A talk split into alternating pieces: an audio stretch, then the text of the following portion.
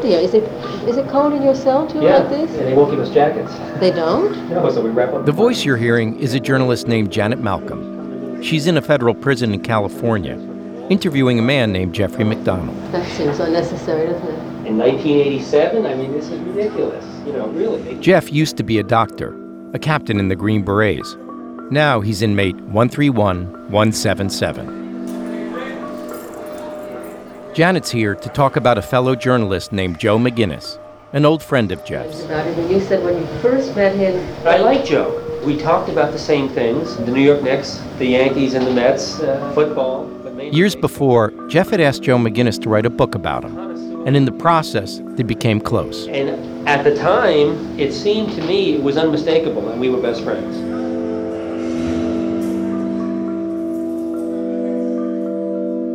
Janet Malcolm also visited Joe McGinniss on his front porch in Williamstown, Massachusetts. it's awfully pretty. That's part of your. This little Little house house back too? here is, yeah, Mhm. carriage house.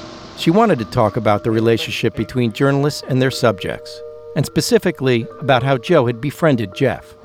It was my purpose to spend as much waking time with him as I possibly could. The more time you spend with a subject, the more used to you they get. You become like a friend. That friendship didn't last. If someone said to me, "What is one word that describes Joe McGinniss?" I'd say a liar. He is a consummate liar. Reporter Joe McGinniss spent three years investigating Jeff MacDonald, who granted him total access so that McGinniss might write the definitive book about him. It is called Fatal Vision. He has all of these friends who would say this is a gentle, caring, giving man. That's all true. I'm not in any way attempting to deny that he's any of those things. All I'm saying is that there's no question that this gentle, caring, giving man also beat and stabbed to death his pregnant wife and his two young daughters. In Fatal Vision, Joe said that Jeff was a psychopath. Thumbnail sketch of Jeffrey MacDonald. Absolutely ruthless and beyond morality. And Jeff said Joe's book was filled with lies. I never physically assaulted anyone in my life, and certainly not my wife and my two children. An epic feud began between a journalist who wrote a true crime bestseller and a subject who felt betrayed.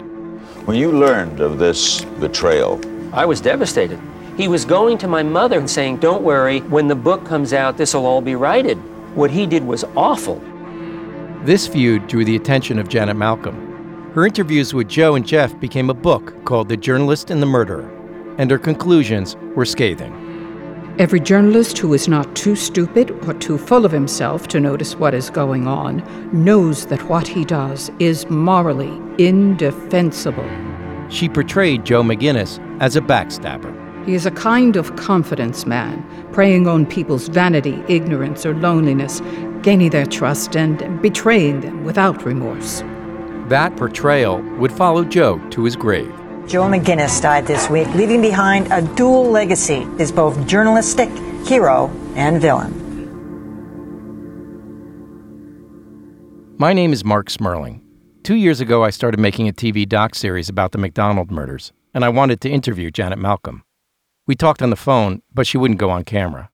But I'd read about these tapes she'd made, so I asked her if I could hear them. Where did my relationship with MacDonald go beyond that of author and subject?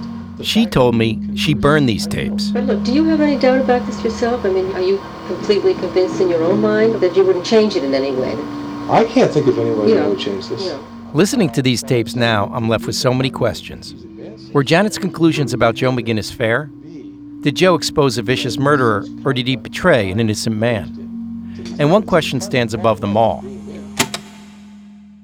Is what Joe McGinniss did morally indefensible?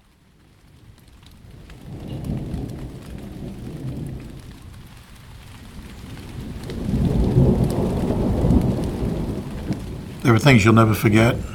I have put it in the back of my mind, but it's something that I would never wish on anybody. My name is Richard Tevere. I was a military policeman stationed at Fort Bragg the night of February 17, 1970. I was the first MP to enter the MacDonald home. It was an ugly night, cold. There was a torrential downpour. It was, it was raining very heavily, had been raining all evening. And we were in a Jeep that did not have a great heater. Around the back of one of the shopping center areas, there was a tremendous heater and would throw off exhaust that was very warm. So we would sit behind the heater with our doors open and just relax. That's when we got the call.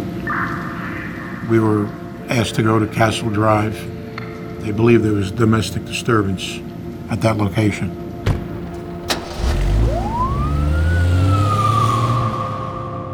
My name is Ken Mica. I was an MP at Fort Bragg, North Carolina, one of the first MPs at 544 Castle Drive. It was about 3.40 in the morning. We get to the call, and everybody was banging on the front door. There was no answer.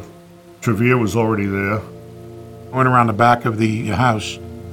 The screen door was closed, but the inside door was ajar, you know. And I took one step into the, what was, I guess, the bedroom. There was blood on the wall. There was blood on the ceiling, you know, drops of blood. I shined the light. I saw Colette MacDonald lying on the ground, covered with blood, and uh, a male laying next to her, who I didn't know at the time was Jeffrey MacDonald. Saw them, was startled, and I ran back out of the house. I started to go around the side of the house, and I met Tevere, and he's yelling to get an ambulance ASAP. When we went back around the house, I pulled out my weapon. I put a round in the chamber, not knowing if there was somebody still in the house. At first, I thought it was a homicide suicide. But then Jeff MacDonald started to move. I went down the hall and I looked into the first uh, smaller bedroom where one of his daughters was, and I could see that she was lifeless, she wasn't moving, and there was a lot of blood. And then I went into the second bedroom and I saw again a young, very young girl, lifeless, and it was blood dripping down the side of the bed, and there was a puddle of blood on the floor. I came back to where Jeff MacDonald was. He had been stabbed, and Ken Mica was kneeling over him. I was trying to keep him calm until we could get medical. Jeff started saying that hippies came into the house and were stating acid is groovy, kill the pigs. On the headboard sideways, someone had dipped their finger in blood and written pig. I said, you know, who did this? And he starts describing, says, a black, black man. man. And a woman with a floppy hat. I had just seen a woman standing on the corner, two blocks away.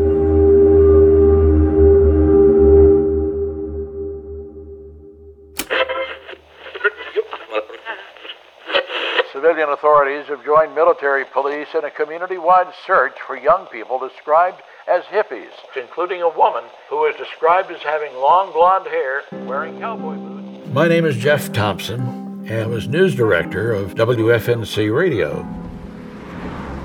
On the morning of February 17th, I immediately found my way to Castle Drive. A woman and two children were found dead. It was a big story. On the Army post of Fort Bragg, North Carolina, some bizarre murders took place last night, reminiscent of the Sharon Tate case. It came six months after the Tate LaBianca murders in California. The Manson murders. In a scene reminiscent of a weird religious rite, five persons were found dead at the home of Miss Tate and her husband. Similar situation a pregnant woman killed by a gang of hippies. Horrendous murders, you know, stabbings and blood everywhere. The word pig had been scrawled in blood on the door of the Bel Air mansion where actress Sharon Tate and Made, you know, international news, as did MacDonald. MacDonald told military police The murderers were three men and a woman who invaded his family quarters, shouting, Acid is great, kill the pigs. We kept it alive on the radio for 26 consecutive days. Authorities say no suspects have been identified in the murders of Jeffrey MacDonald's family, but they continue to search for a band of hippies. MacDonald obviously had been taken to the hospital, and he was a very prominent doctor, Green Beret. Couldn't imagine that he could have done it. But we were all sort of amazed that he was the only one that would have survived. Why was he still alive and that family murdered the way it was? It didn't make sense. It all seemed to fall on Captain MacDonald.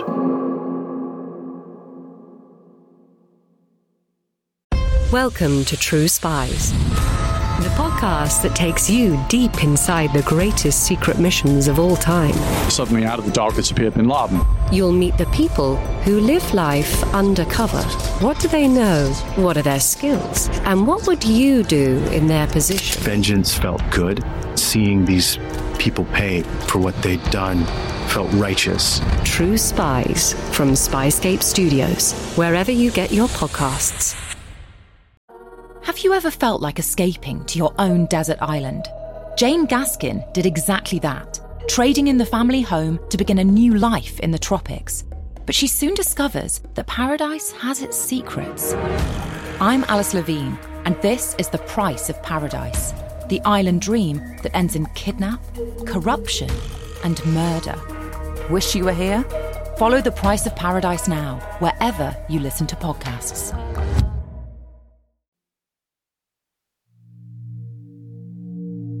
A few months after the murders of his pregnant wife and two young daughters on Fort Bragg, the Army charged Captain MacDonald with the crime. I was coming into the barracks. Tevere yells out the window that they're locking MacDonald up. I go, really? Ken Mica was one of the first MPs to enter the House the night of the murders, so the Army's lead prosecutor wanted to talk to him.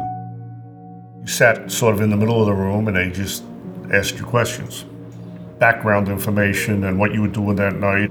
And that's when Mica told the prosecutor something he didn't want to hear. I bring the girl up and they're like, What girl? I said, The girl I saw when I was responding. The girl who was standing on the corner. On his way to the crime scene, Mike had seen a woman standing off the side of the road, wearing a floppy hat. She matched the description Jeffrey MacDonald had given of one of his attackers. He goes, I don't know anything about a girl. Just keep it quiet because I can't explain it and I don't know what you're talking about. During an investigative hearing to examine the evidence against Jeffrey MacDonald, Mica testified for the prosecution. He didn't mention the girl, but afterwards, it bothered him. At least a half a dozen people know that I saw this woman. Somebody is going to say something, it's going to be brought out. Whether she did it, she didn't do it, it's just not right. They should know about it. That's when Mica decided to testify for the defense. As we approach the intersection, I see a woman standing on a corner. What did that woman look like? Raincoat, boots, and uh, rain hat. So that didn't make the prosecution too happy because it made them look like they were trying to suppress evidence. The Army today cleared Captain Jeffrey MacDonald, a Green Beret physician, of charges that he murdered his wife and two young daughters nine months ago in their Fort Bragg, North Carolina apartment. Jeff was set free.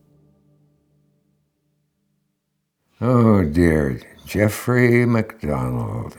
I've thought about it a hundred times since it happened. This is Dick Cavett. In the 70s, he was the king of late night TV.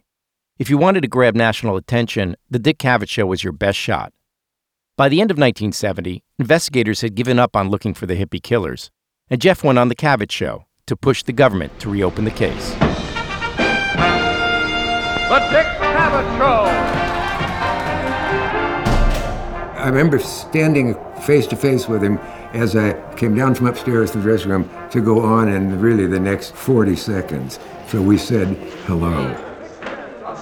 A lady on my staff who had spent the day with him was facing me, and over his shoulder, I saw, I think he did it. Ladies and gentlemen, Dick Cavett!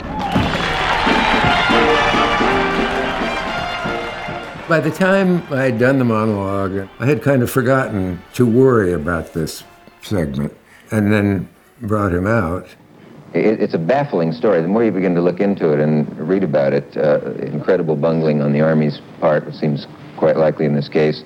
It's just a, a nightmare, but this man lived through it. Dr. Jeffrey MacDonald. He When he came out, he didn't seem like a grisly murderer. He's um, movie star good looking. I kept thinking that this poor guy. I, I call you Dr. MacDonald now, don't I? That's right. It's ex-captain. Yeah. Doctor. Yeah. Uh, I hope this isn't too painful for you. Uh, could, could you talk about what happened on that night last February? Well, um, I can skim through it briefly. Uh, to get deep into it, uh, yeah, does produce a lot of uh, emotion on my part. My wife came home and we had a uh, before bedtime drink, really, and uh, watched the beginning of a late night talk show. My wife went to bed. She was uh, about four and a half months pregnant, and I went to sleep on the couch. I was awakened by my wife screaming, and uh, as I sat up, there were some people in the room with me, and they immediately uh, attacked me, and I became unconscious. When I awoke, uh, the house was quiet, and the back door was open, and uh, This guy saw his wife and his two little children hacked and stabbed to pieces. My impression at the time was he's doing an awfully manful job about being able to not weep and have to be taken off the stage at the memory of all of this. it still at times seems like a dream. It, uh, nightmare is a very mild term, really, for for that night.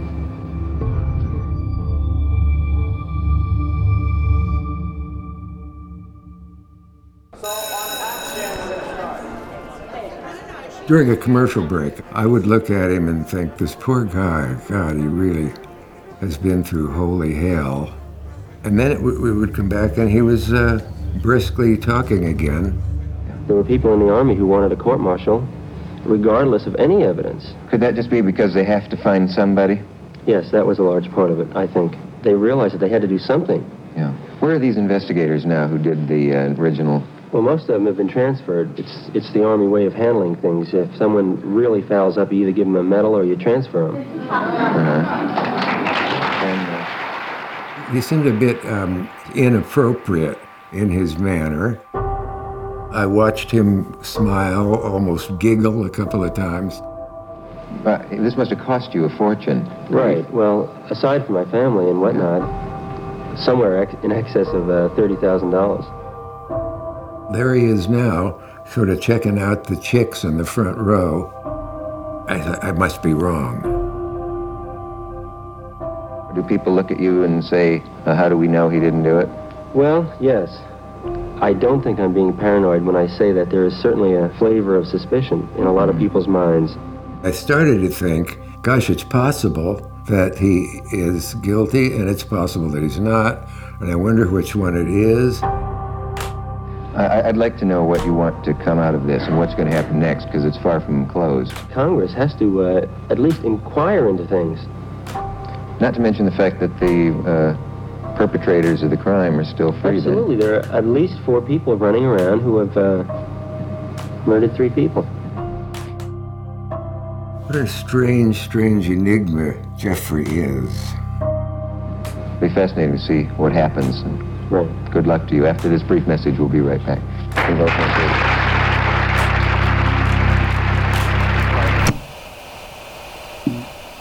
After that, the name Jeffrey MacDonald was everywhere.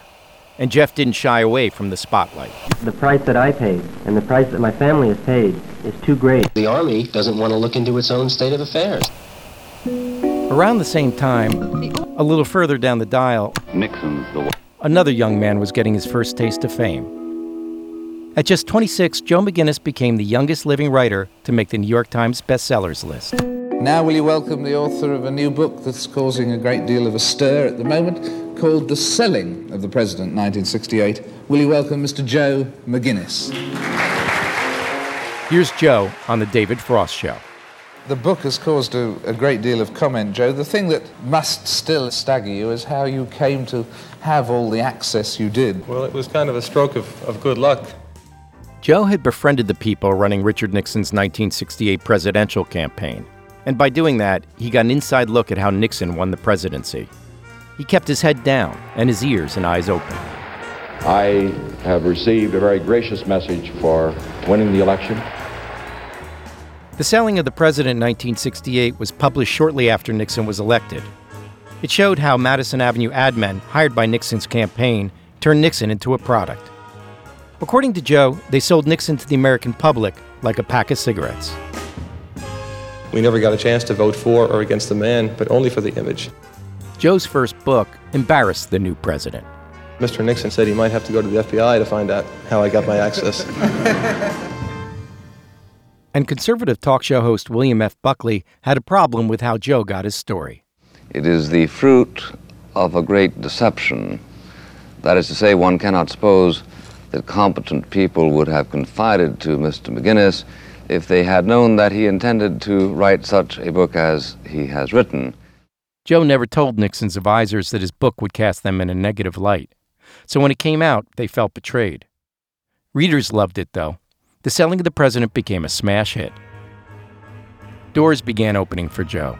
Money was coming in. And TV appearances like this were making Joe a celebrity. There was excitement, and travel, and parties. Joe and I met in January of 1970. This is Nancy Doherty, Joe's widow. I met him in the Warwick Hotel. I was working for Simon & Schuster, which published The Selling of the President, Joe's book. And uh, our eyes met across a crowded room, and it was just one of those things. he was incredibly tall and young and handsome. And it was just one of those magical moments. We both felt an instant attraction to each other.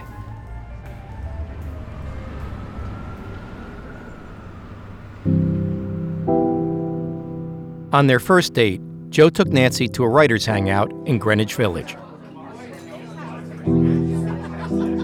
He was kind of a star at that point. People would actually recognize him, which was amazing for a writer. So that was kind of fun. One of the things we had in common was a great sense of humor.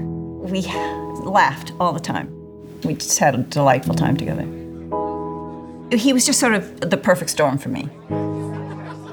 We fell in love. Many years later, Joe McGinniss would tell Janet Malcolm about the night he met Nancy. February 16, 1970. The first night that Nancy and I ever spent together was the night of the murders. Some bizarre murders took place last night, which the base provost But I remember seeing the headlines, you know, an army officer's wife and family, and the wife and two young daughters of Captain Jeffrey MacDonald were stabbed to death. LSD, you know, hippies. Acid is great, kill the pigs. And paid no more attention to it, had no idea what had ever happened. I forgot completely about Jeffrey MacDonald. Nine years would pass before Joe would hear Jeffrey MacDonald's name again.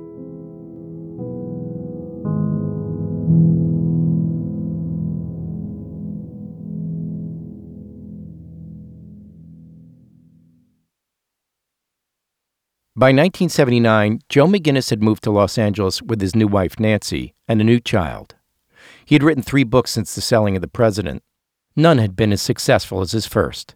So, to help make ends meet, he'd taken a job as a columnist. This gig in LA was just for three months, and Joe was dying to find the next book.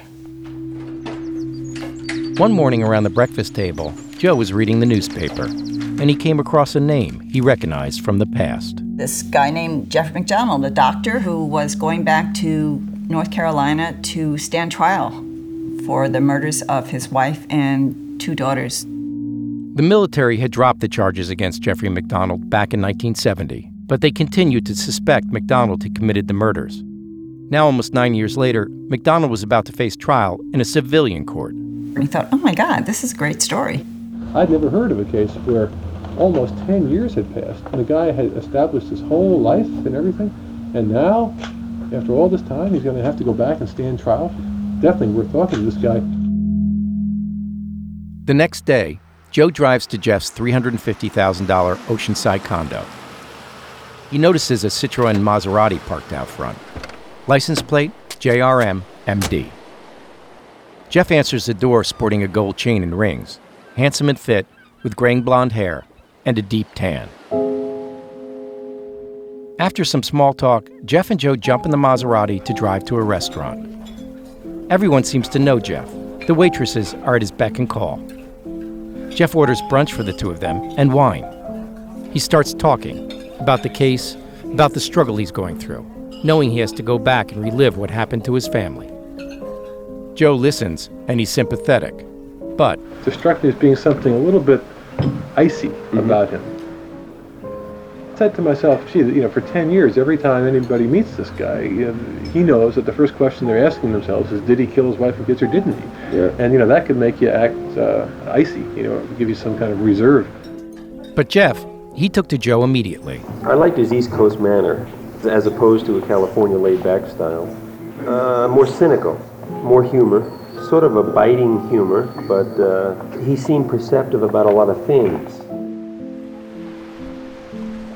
We had a common interest in running, so we went running on the beach. Crossed the highway and we ran five miles down the beach together. Came back and had a couple of beers, you know. It was a very pleasurable type thing. Back in the condo, Jeff popped the question. He asked me if I would be interested in writing a book. Because the trial's about to begin, and for years we've been looking for somebody to write a book who would tell the truth, who would tell the whole story. Joe says he'll think it over. As he's leaving, Jeff gives him a file box of case materials to look through. And I, I drove back up the freeway thinking, uh, interesting guy. You know, I had no idea whether he was innocent, guilty. I didn't know any facts.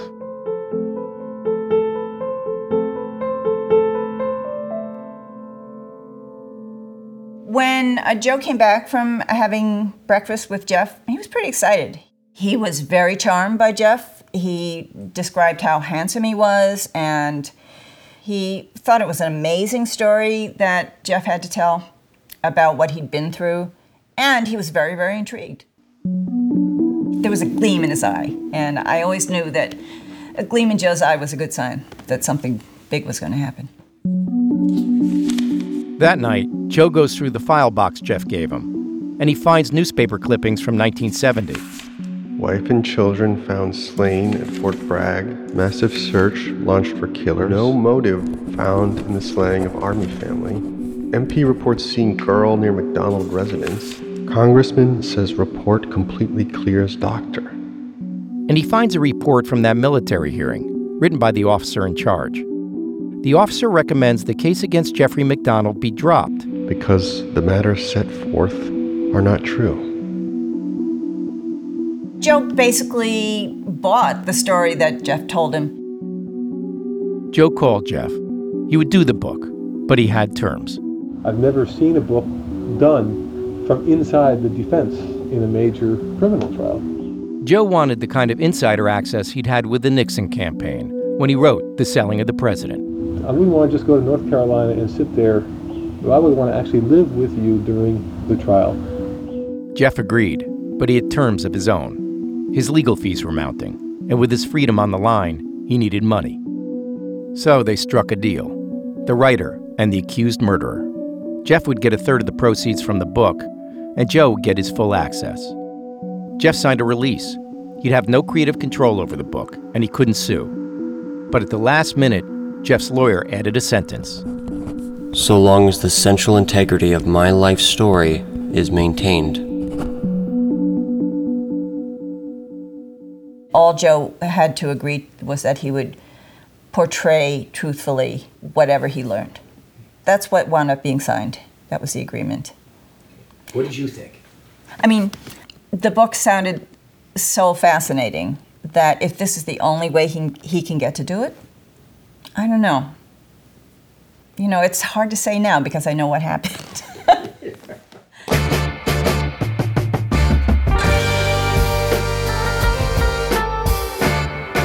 Next week on Morally Indefensible, Jeffrey MacDonald heads to North Carolina to stand trial for the murders of his family. In Long Beach, California, Jeffrey MacDonald is an emergency room doctor. Here in Raleigh, he is on trial for murder.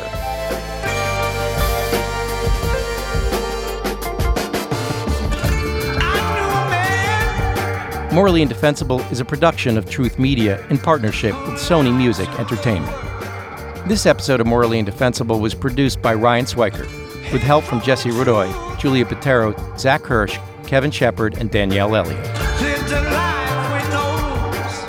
Story editing is by me, Marc Smerling, and Danielle Elliott. Alessandro Santoro is our associate producer. Our archive producer is Brennan Reese.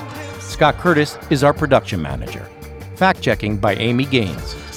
Kenny Kusiak did the music and mix. Sound design by Kenny Kusiak, Ryan Swikert, and Kevin Shepard. Our title track is Promises by the Monophonics.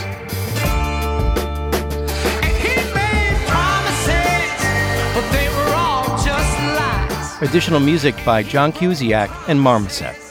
Voice reenactments by Logan Stearns, Jesse Rudoy, Mary Lindsay, and Walker Vreeland. Legal review by Linda Steinman and Jack Browning of Davis Wright Tremaine. Special thanks to Sean Twig, May Ryan, Luke Malone, Brian Murphy, Joe Langford, Peter Schmull, Diana DeCilio, Bob Stevenson, Christina Misavich, Bob Keeler, and Errol Morris. If you like this episode of Morally Indefensible, please subscribe on Apple Podcasts or wherever you get your podcasts. It really helps. And thanks for listening.